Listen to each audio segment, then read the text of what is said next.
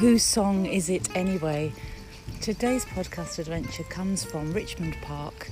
It's a very rainy, drizzly morning, but it's really gorgeous to be out here in the park and to hear the gentle patter of the rain, and the birds are singing all around me. I've come out for a walk this morning and preparing when I get home for a one to one lesson with a pupil who has an absolutely stunning voice. So her lessons are much more about exploring song and exploring about what she wants to do within that song. Not necessarily about teaching pitch or breathing, but really just exploring together um, songs and, and how they resonate.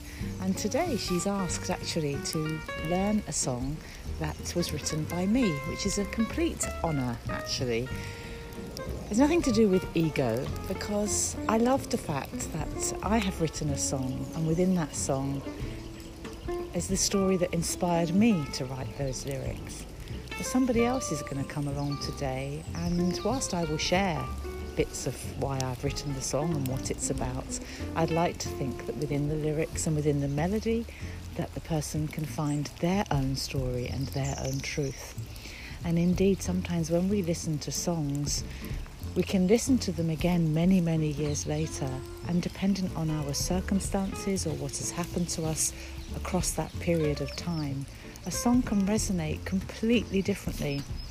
Earlier on this week, I was singing a folk song with a dear friend of mine, and I was taken back to being a very young child. In fact, I hadn't heard the song for a really, really long time, the memories came flooding back.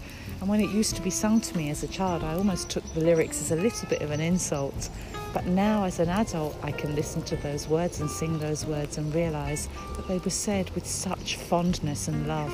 So today, I remind myself that even though I am the writer of the song, whose story is it anyway? And breathe.